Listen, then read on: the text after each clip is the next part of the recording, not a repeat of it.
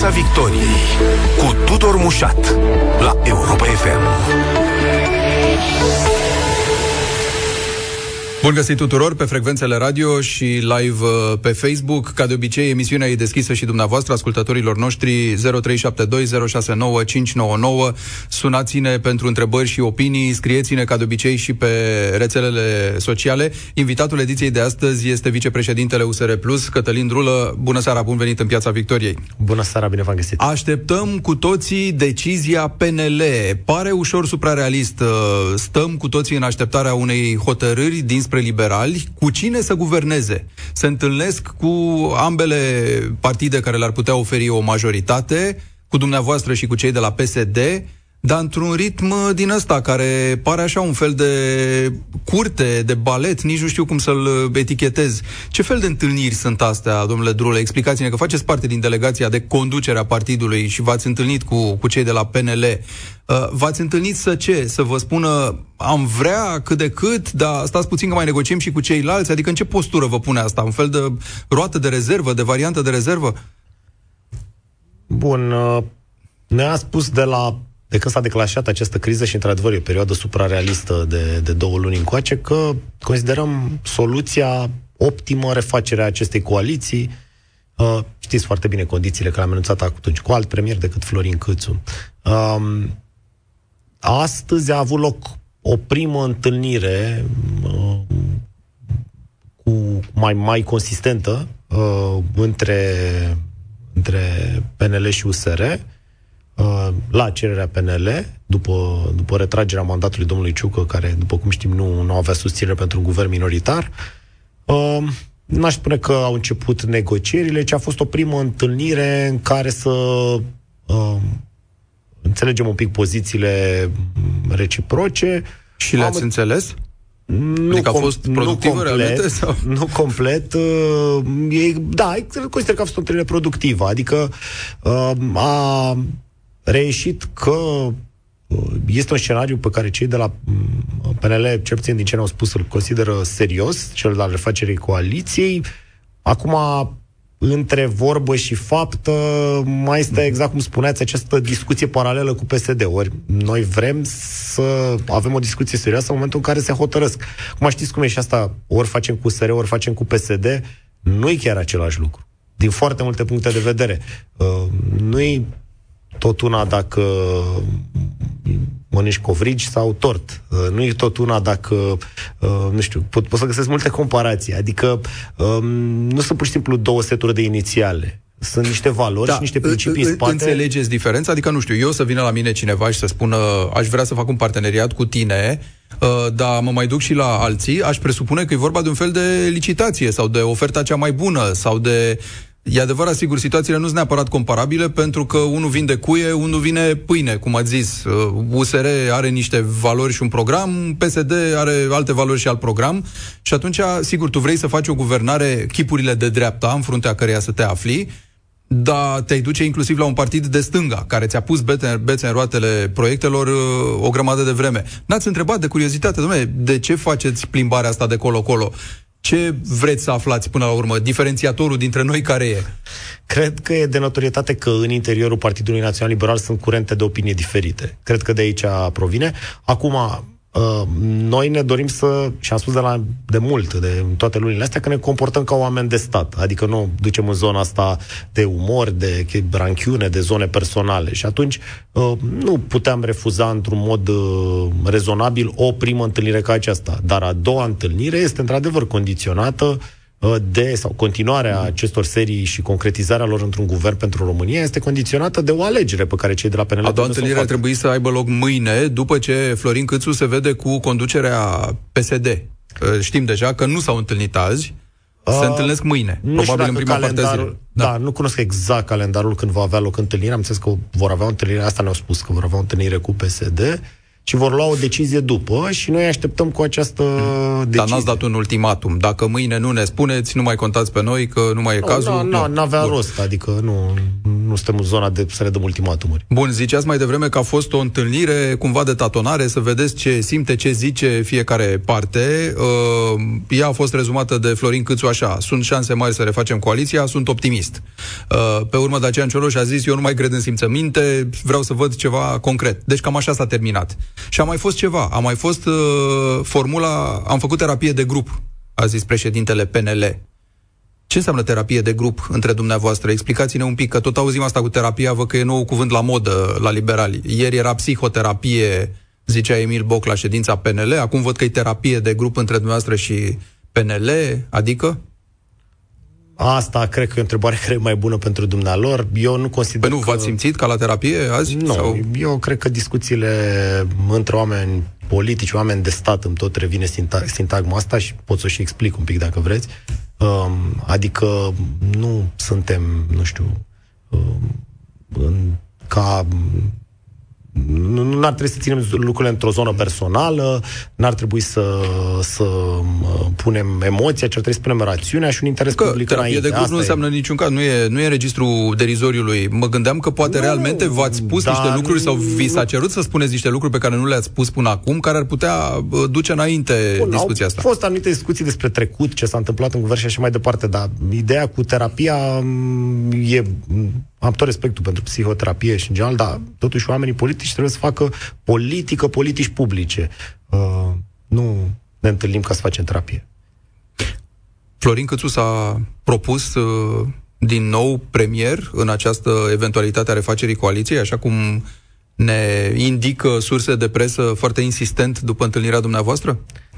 Aici o să vă rog să-mi dați voie să având în vedere că sunt niște discuții în curs, um, un pic să trec sub silențiu stampă acest aspect, dar pot să vă spun că nu s-a schimbat poziția USR în această privință.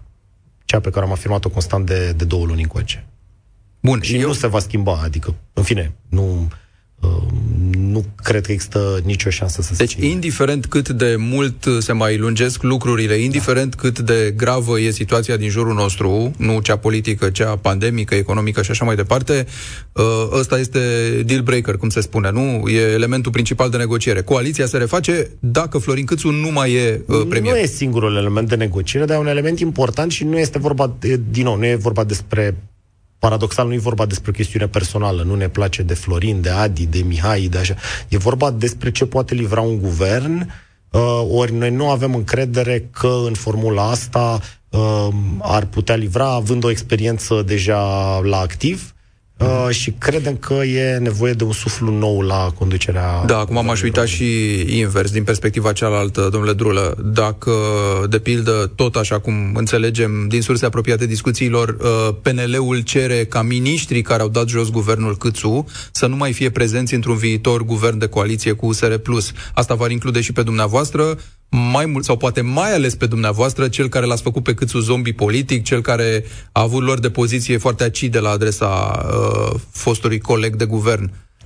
Da, am dat un, am dat un, uh, un titlu, un headline, cum se spune, cu zombie politic, am, era o frază, am spus, dacă uh, intri în conflict cu partenerii și te, uh, uh, mă rog, uh, ești agresiv cu ei și nu mai ai nevoie de susținerea lor și n-ai majoritate în Parlament, devii un zombie politic. Îți pare că a fost premonitoriu uh, puțin mesajul de atunci.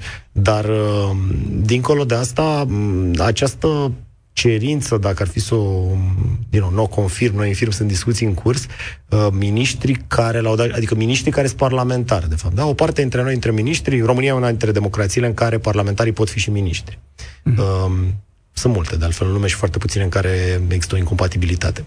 Um, suntem, cred, din cei șapte membri cabinetului, patru eram parlamentari. Um, USR a votat această moțiune ca partid, asumat. Și toți parlamentarii USR au, au votat. Acum să-i alegi pe... Adică, paradoxal, dacă s-ar trece la chestia asta, cine ar mai rămâne într-un viitor guvern? Ioana Mihailă, probabil, care Cristian nu era... Ghinea nu e parlamentar național, era europarlamentar. Da. Acolo există o incompatibilitate, nu ai voie să fii europarlamentar și ministru. Uh, și... Uh, cred că Ciprian Teleman Ciprian Teleman nu, nu era parlamentar. Da, în fine, eu aș înțelege chestia adică asta într-un sens mai larg. Uh, nu mai e câțu premier, dar nu mai veniți cu aceiași miniștri, în sensul în care să ștergem amintirea acelui guvern în care miniștrii USR Plus nu s-au înțeles cu premierul de la PNL.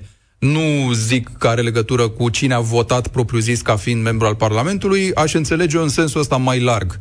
Domnule, nu mai veniți cu aceeași garnitură de oameni, că eu m-am retras, eu, Florin Cuțu, m-am retras, să se retragă și cei de la USR Plus care au fost în echipă cu mine, ca echipa aia să fie gata, la revedere, pusă la sertar, nu mai vorbim de ea, pornim de la baze noi. E o variantă? În ipoteza asta n-ar mai fi nici aceiași miniștri de la PNL, care au fost în primul guvern. Acum, eu... Păi ei, ei au făcut deja concesia retrăgându-l pe Câțu, să zicem. Am înțeles, logica da, asta. Noi am explicat de ce trebuie retras. Dacă există miniștri USR care n-au performat uh, eu nu știu să fie, adică colegii mei și-au dus mandatul cu, cu cinste și onoare, Uh, până la urmă, trebuie să avem oamenii potriviți pe aceste portofolii și oameni, mai ales un om care deja a fost pe portofoliu până acum două luni, uh, e un om care vine, vine cu natu, adică regula, dacă nu există un motiv particular, ar trebui să fie să nu fie schimbați uh, oamenii respectivi. Eu așa ce puțin o gândesc. Mm-hmm.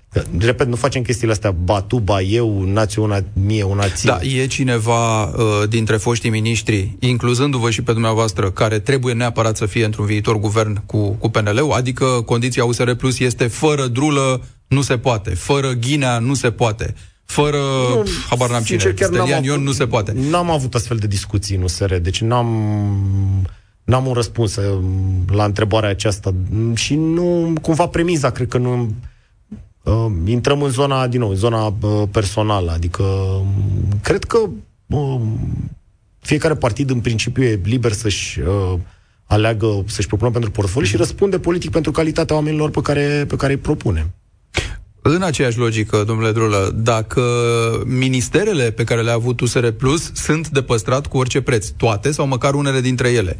De exemplu, cel al justiției. Dacă ați renunțat la el, ar părea că într-adevăr la justiție a fost o problemă, n-ați gestionat bine domeniul ăsta și e fix ministerul de la care a pornit toată problema care a dus la ruperea coaliției nu zic de persoana lui Stelian Ion, ci de minister în sine. Renunț, ați renunțat la un minister important, avizator, unul din cele două majore avizatoare, nu? Cel care spune dacă un proiect e legal sau nu.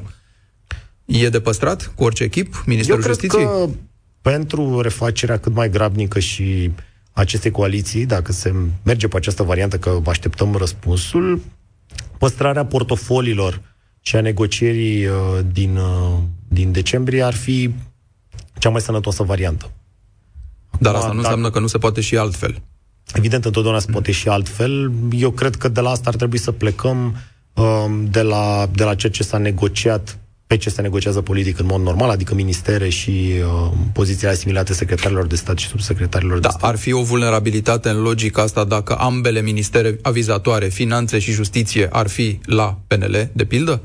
Da, asta nu e în, într-o coaliție, în fine, partenerii majori, în cazul ăsta UDMR are mai puține, mult mai puțin parlamentari, uh, ar trebui să împartă cele două responsabilități. E, sunt ministerele, axele guvernului, finanțele mm-hmm. și justiția. Asta e, e un principiu care cred că orice fel de coaliție se face, uh, se va respecta în general. Bun. Da, e valabil și pentru Ministerul uh, Fondurilor Europene, mă rog, investițiilor și proiectelor europene, cel care a coordonat negocierea PNRR-ului, cel în fruntea căruia se afla Cristian Ghinea? Că și aici poate fi un punct de Domnule, noi am negociat PNRR-ul, am negociat banii pentru, pentru România, păstrați-ne acolo că vrem să gestionăm în continuare și vrem credit pentru asta.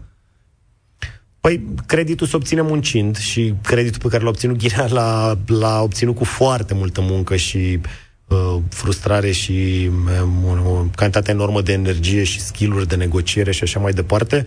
Uh, eu, ca cetățean, de data asta aș fi foarte bucuros că Cristian Ghinea să fie în continuare uh, ministrul uh, in, mă rog, investițiilor europene, uh, ca știi că e pe mâini bune acel domeniu trebuie să ne uităm și la lucrurile astea. Vine un, un om care are un corp de, de expertiză adunat enorm. De ce ai schimba asta? Adică nu, nu văd niciun motiv rezonabil. Trebuie să ne gândim cum să obținem și rezultate pentru România. Și, repet, e o negociere deja încheiată. Um, cred că scenariul implicit de la care să plecăm este cel al reluării uh, coaliției în, uh, în uh, negocierea deja efectuată. Adică în formatul în care era în, formatul în care, care, care în mergea și anul că, trecut. Știți că sunt mai sunt niște poziții care se negociază legitim, adică sunt poziții politice cele aferente secretarilor de stat. Mă refer, spre exemplu, um, la Garda de Mediu sau la um, Agenția Națională pentru Protecția Mediului. Astea, în fine, în tragerea respectivă au revenit USR și am pus doi oameni acolo care au făcut o treabă extraordinară. George Gârbăcea și Octavian Berceanu.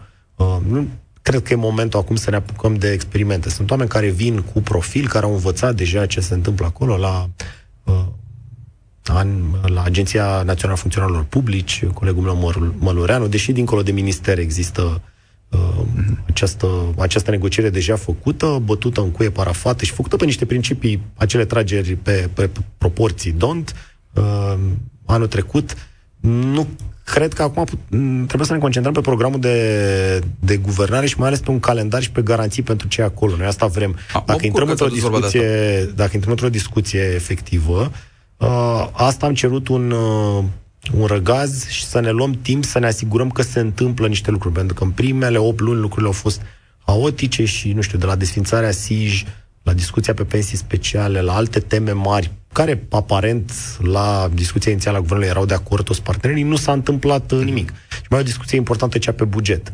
Degeaba discuți despre politici publice, uh, degeaba uh, deții portofolii și ai oameni, pentru că dacă n-au resursele cu care să pună în practică, m-am confruntat cu asta la Ministerul Transporturilor. Am avut de chiar a fost celebră așa de disputa publică venim cu niște datorii foarte mari din urmă, multe făcute în anul 2020, rostogolite în 2021 și s-au plătit cu greu salariile la zeci de mii de oameni în domeniul feroviar, am alergat cu tot felul de înjumbuși lucruri, ori în momentul în care de-abia plătești salariile de la lună la lună, din cauza unei subfinanțări și unor datorii enorme, dacă vreți un pic și situația regiilor uh, termiilor, că asta e mai, mai celebră zilele astea.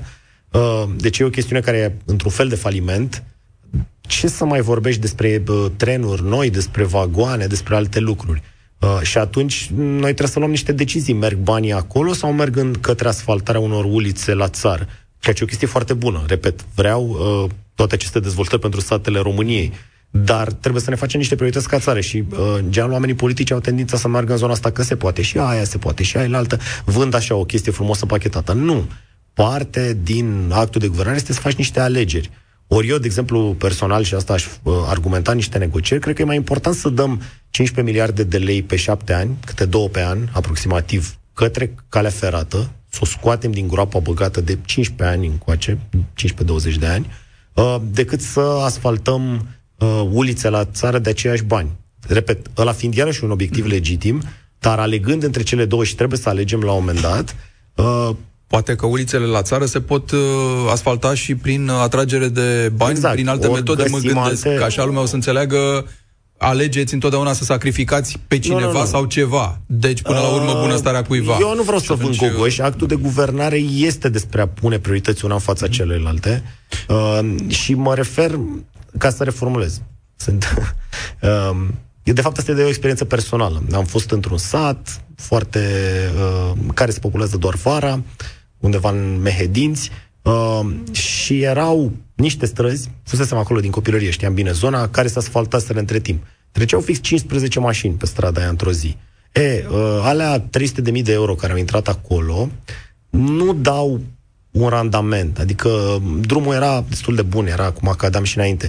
Uh, evident că ar trebui să fie toate străzile din România asfaltate, dacă s-ar putea. Dar dacă avem de ales și nu, uh, da, dacă suntem obligați să alegem și noi suntem obligați să alegem, atunci trebuie să ne gândim nu cum direcționăm banii către primari ca să ne aducă voturi pentru următoarele alegeri, și cum beneficiază cât mai mulți cetățeni ai României. economia până la urmă. Cum dezvolți economia, pentru că dacă faci autostradă... ai marfă, exact. ai să, să, de fapt sunt două aspecte. de muncă. Unul, când da. dezvolți lucrurile național, ai un factor de multiplicare și ai ce să împarți ulterior mai mult, pe care l-ați menționat acum, și al doilea este că trebuie să te gândești la utilitatea unei investiții. Sunt multe investiții care nu aduc după uh, eficiență. Bun, uh, ne întoarcem, Cătălin Drulă, și invit și pe ascultătorii noștri uh, să ne sune la 0372069599 să ne spună ce cred ei despre cum ar putea să meargă lucrurile mai departe și despre baletul ăsta care spuneam că se face cu USR Plus sau cu PSD, cu cine oare să meargă liberalii la guvernare, uh, dar și cum ar putea arăta, cum ar putea funcționa pe viitor coaliția, ținând cont de experiența la care am asistat cu toții din ultimele 8-9 luni de zile în care ați fost la guvernare împreună. Pentru că pomeneați de programul de guvernare. De fapt, dacă înțeleg eu bine, nu acesta trebuie rediscutat. El rămâne cumva același ca la sfârșitul anului trecut. Ce trebuie discutat este ce înțelege exact fiecare parte din felul în care trebuie aplicat. Că noi am văzut ce s-a întâmplat cu SIIJ, toată lumea a fost de acord, dar nu s-a întâmplat că fiecare avea altă viziune despre cum să se procedeze. La pensiile speciale la fel. Da. Toată lumea chipurile era de acord, dar ce să vezi, ne-am blocat când a fost să trecem la fapte că fiecare avea altă părere. Și atunci ce trebuie să faceți? Să vă puneți și un manual de instrucțiuni cum facem chestia asta prevăzută în program? Da, nu chiar un manual de instrucțiuni, dar o detaliere a ce înseamnă aceste măsuri. Um, și aici, uh, iarăși, colegul meu, Cristian Ghinea, care a lucrat și atunci într-un ritm foarte alert la programul de guvernare, e, e implicat în efortul ăsta și ar vrea să fie implicat în efortul de a discuta um, ca să nu mai avem această ambiguitate că um, Siju se desfințează, dar rămâne cam la fel, cum, uh, cum au propus unii parteneri din coaliție și așa mai departe, și un calendar. Când se întâmplă asta? Că oamenii politici sunt foarte buni la a spune da acum de principiu, după care de mâine, după ce am bătut palma, Uh, constați că a trecut o lună, două, se fac eforturi, se va vedea cândva. Și mai ales ar trebui să avem onestitate pe temele astea. Asta poate e o lecție în fine, dacă refacem coaliția, um, să ne spunem, domnule, eu nu sunt de acord cu asta sau eu sunt de acord, nu să spunem, da, se face și asta și asta și apoi când e vorba de a implementa în practică, nu. Bun, uh, îi spunem bună seara lui uh, Andrei. Sunteți în direct, Andrei. Dacă ne auzim, bună seara. Bună seara, mă auziți? Vă auzim. Uh, Gabriel, scuze, nicio problemă. Uh, scuze, da, eu îmi cer scuze. Bun.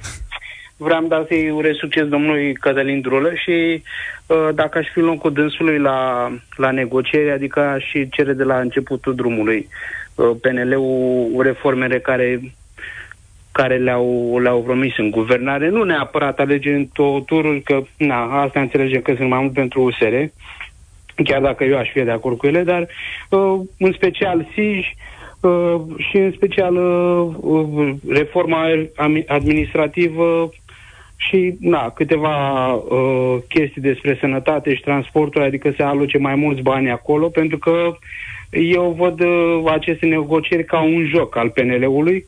Sunt mai mult ca sigur că se vor duce către PSD, dar uh, la început va fi o tatonare de 1-2 zile și după aceea va apărea pe toate canalele media, domne, nu ne-am înțeles cu USR, nu avem ce face decât să salvăm țara și ne ducem către PSD. Da, și... interesant. Uh, Cătălin Drulă, e de apăsat anumite, pe anumite domenii din astea reforme din astea mari, gen alegeri în două tururi, da, e o, ce ar mai putea fi o discuție modificare. Reforma administrativă, iarăși, pe care a pomenit-o Gabriel, fu, e ceva să reduci comune, să... Comasări. Comasări, da, e, e ceva ce e greu să crezi că își va lua angajamentul puterea să facă asta. Da, dacă nu face puterea, mm-hmm. opoziția nu poate să facă. Nu, evident.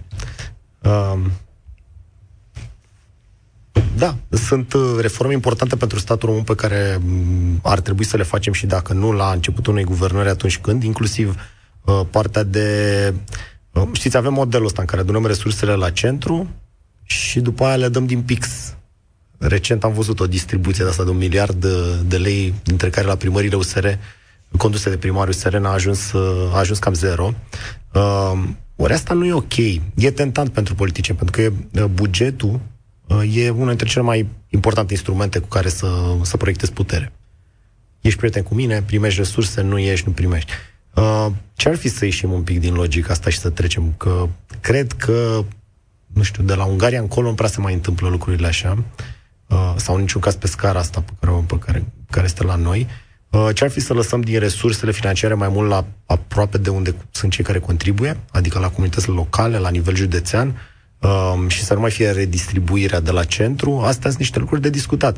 Uh, ce ar fi să facem, iată, o idee pe care o discutasem, cred că, cu, cu domnul președinte județean Bolojan, uh, un finance matching, adică, da, partea care vine de la centru să fie proporțională, nu știu dacă e egală, dar proporțională cu cât strângi tu la nivelul tău. Asta este un stimulant pentru primari Um, să colecteze mai da, mult. Da, pentru că altfel primarul are stimulentul pervers de a nu uh, crește niciun fel contribuțiile și... Din uh, potrivă, de a scuti pe oameni de da. contribuții da. unde poate. Da. Uh, ori, eu știu că administrația românească nu livrează. Uh, știu că anumite zone de taxare sunt foarte mari în România, spre exemplu pe muncă.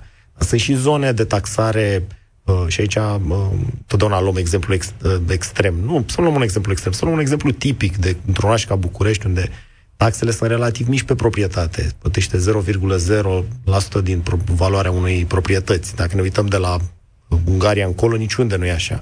Uh, dacă vrem servicii mai bune, e, uh, aș vrea să-i scoatem un pic pe primar din uh, jocul ăsta al care s-au obișnuit și care și-au obișnuit alegătorii, uh, să aibă și resurse multe, să și livreze de ele, că aici e un fel de uh, încredere care trebuie construită de profile. Realizați că dați argumente pentru care o colaborare cu PSD e preferabilă uneia cu USR Plus, nu? Pentru, pentru liberali.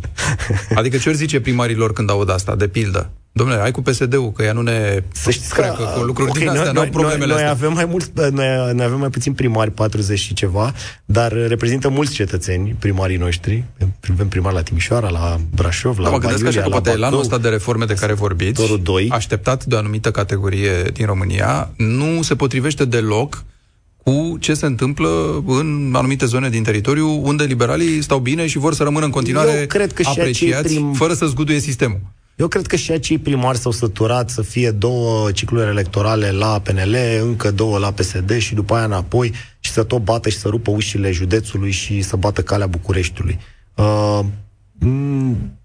e timpul, nu? Adică au trecut uh, 31, aproape 32 de ani de la, de la Revoluție când proiectăm reformele astea? Le facem prin 2050-2080? Adică uh, astea sunt niște teme mari pentru România pe care o coaliție de centru-dreapta ar trebui să și le propună.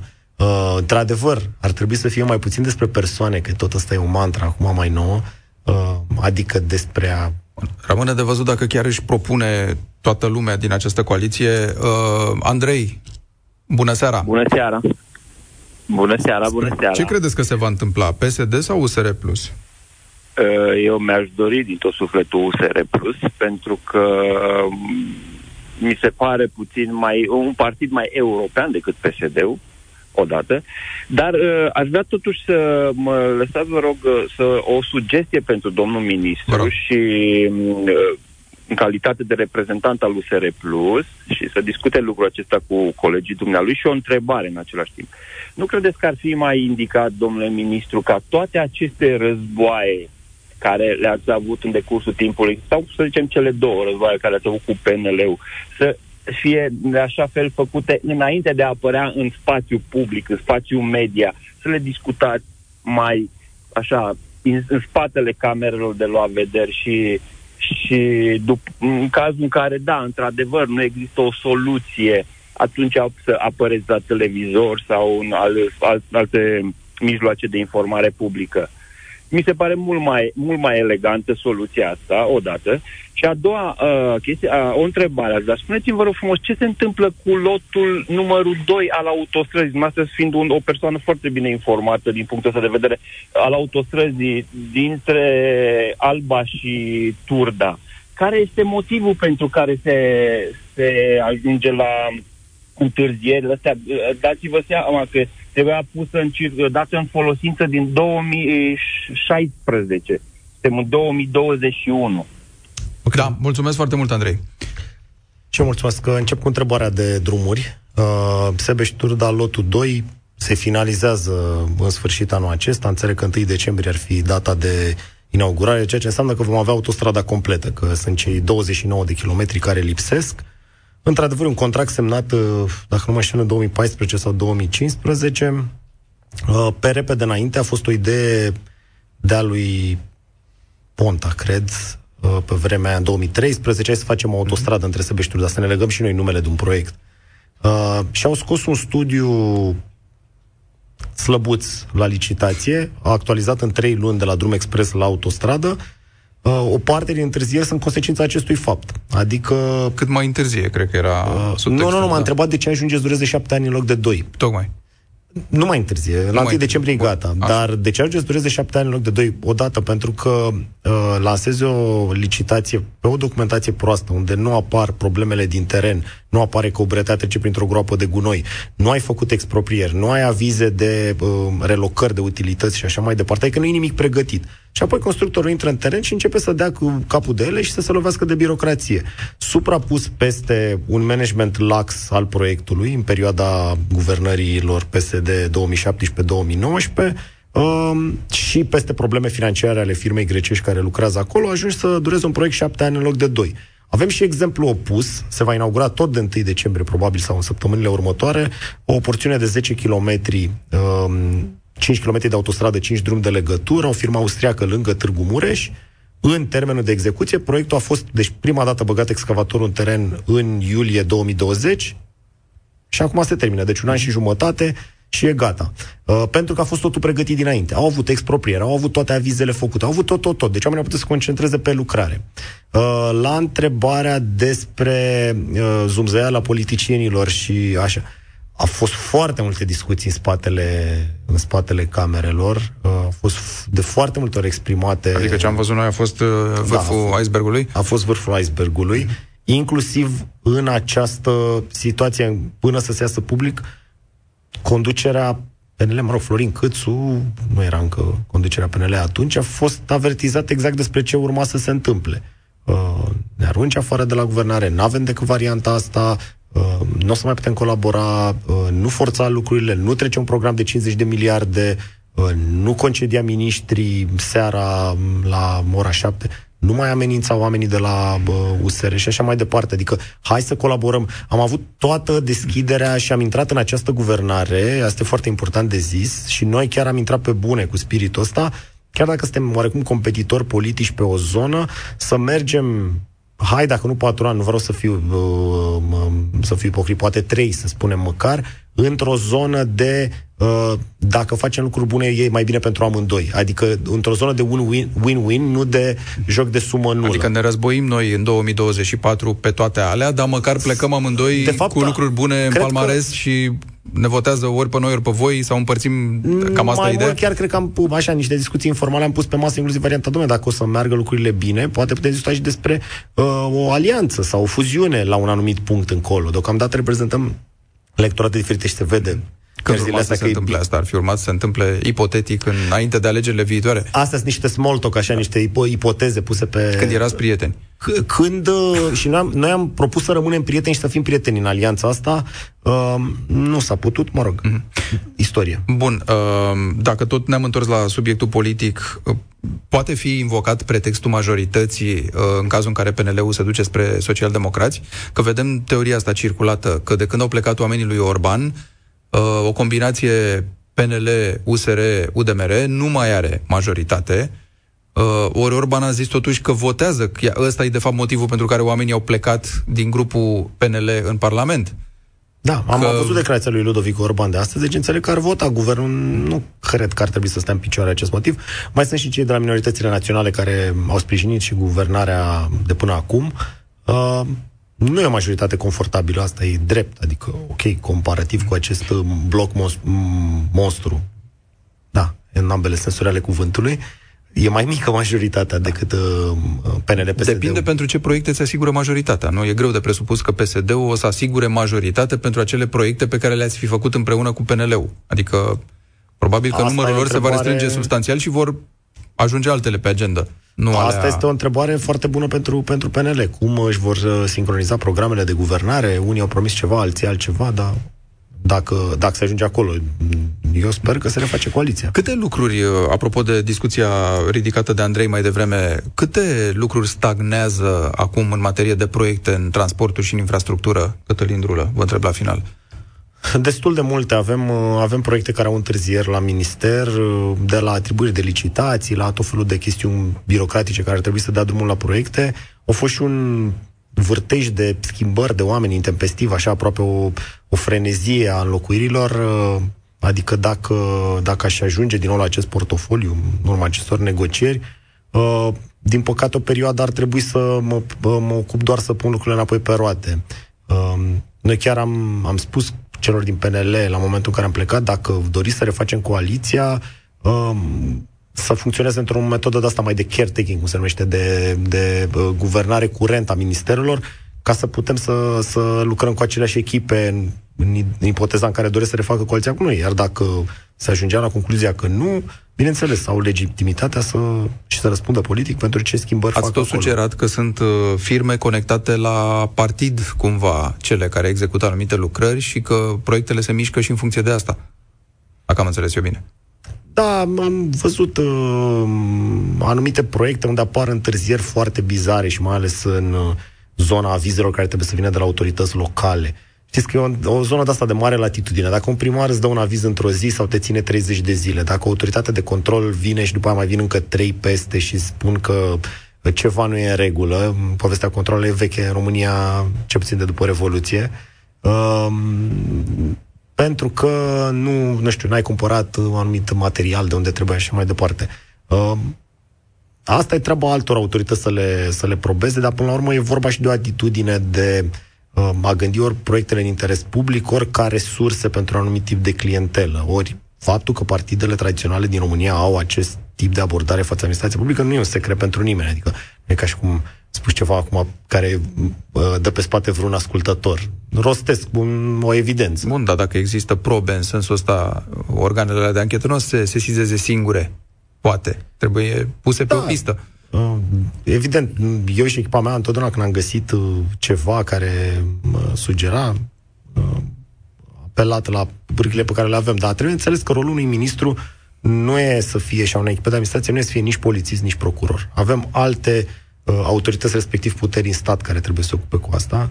Ministrul nu trebuie să fie așa Corado Catani, care vine și face ordine în, în mafia balastierelor, să spunem, ci trebuie să se ocupe de a găsi oameni potriviți, Uh, oameni inspirați de aceleași valori care să pună niște instituții în zona de corectitudine. Am făcut asta la ISCTRL, cei care controlează greutatea camioanelor, uh, cu, colaborând cu un om de acolo care a fost schimbat acum o săptămână și a avut niște efecte extraordinare care s-au reverberat în industrie, deci sunt lucruri care depind, dar n-aș intra în zona asta de acțiune prosecutorială, că asta e treaba altora. Cătălin Drulă, mulțumesc foarte mult, mulțumesc și celor care ne-au sunat și ne-au scris pe curând în Piața Victoriei. Piața Victoriei cu Tudor Mușat la Europa FM.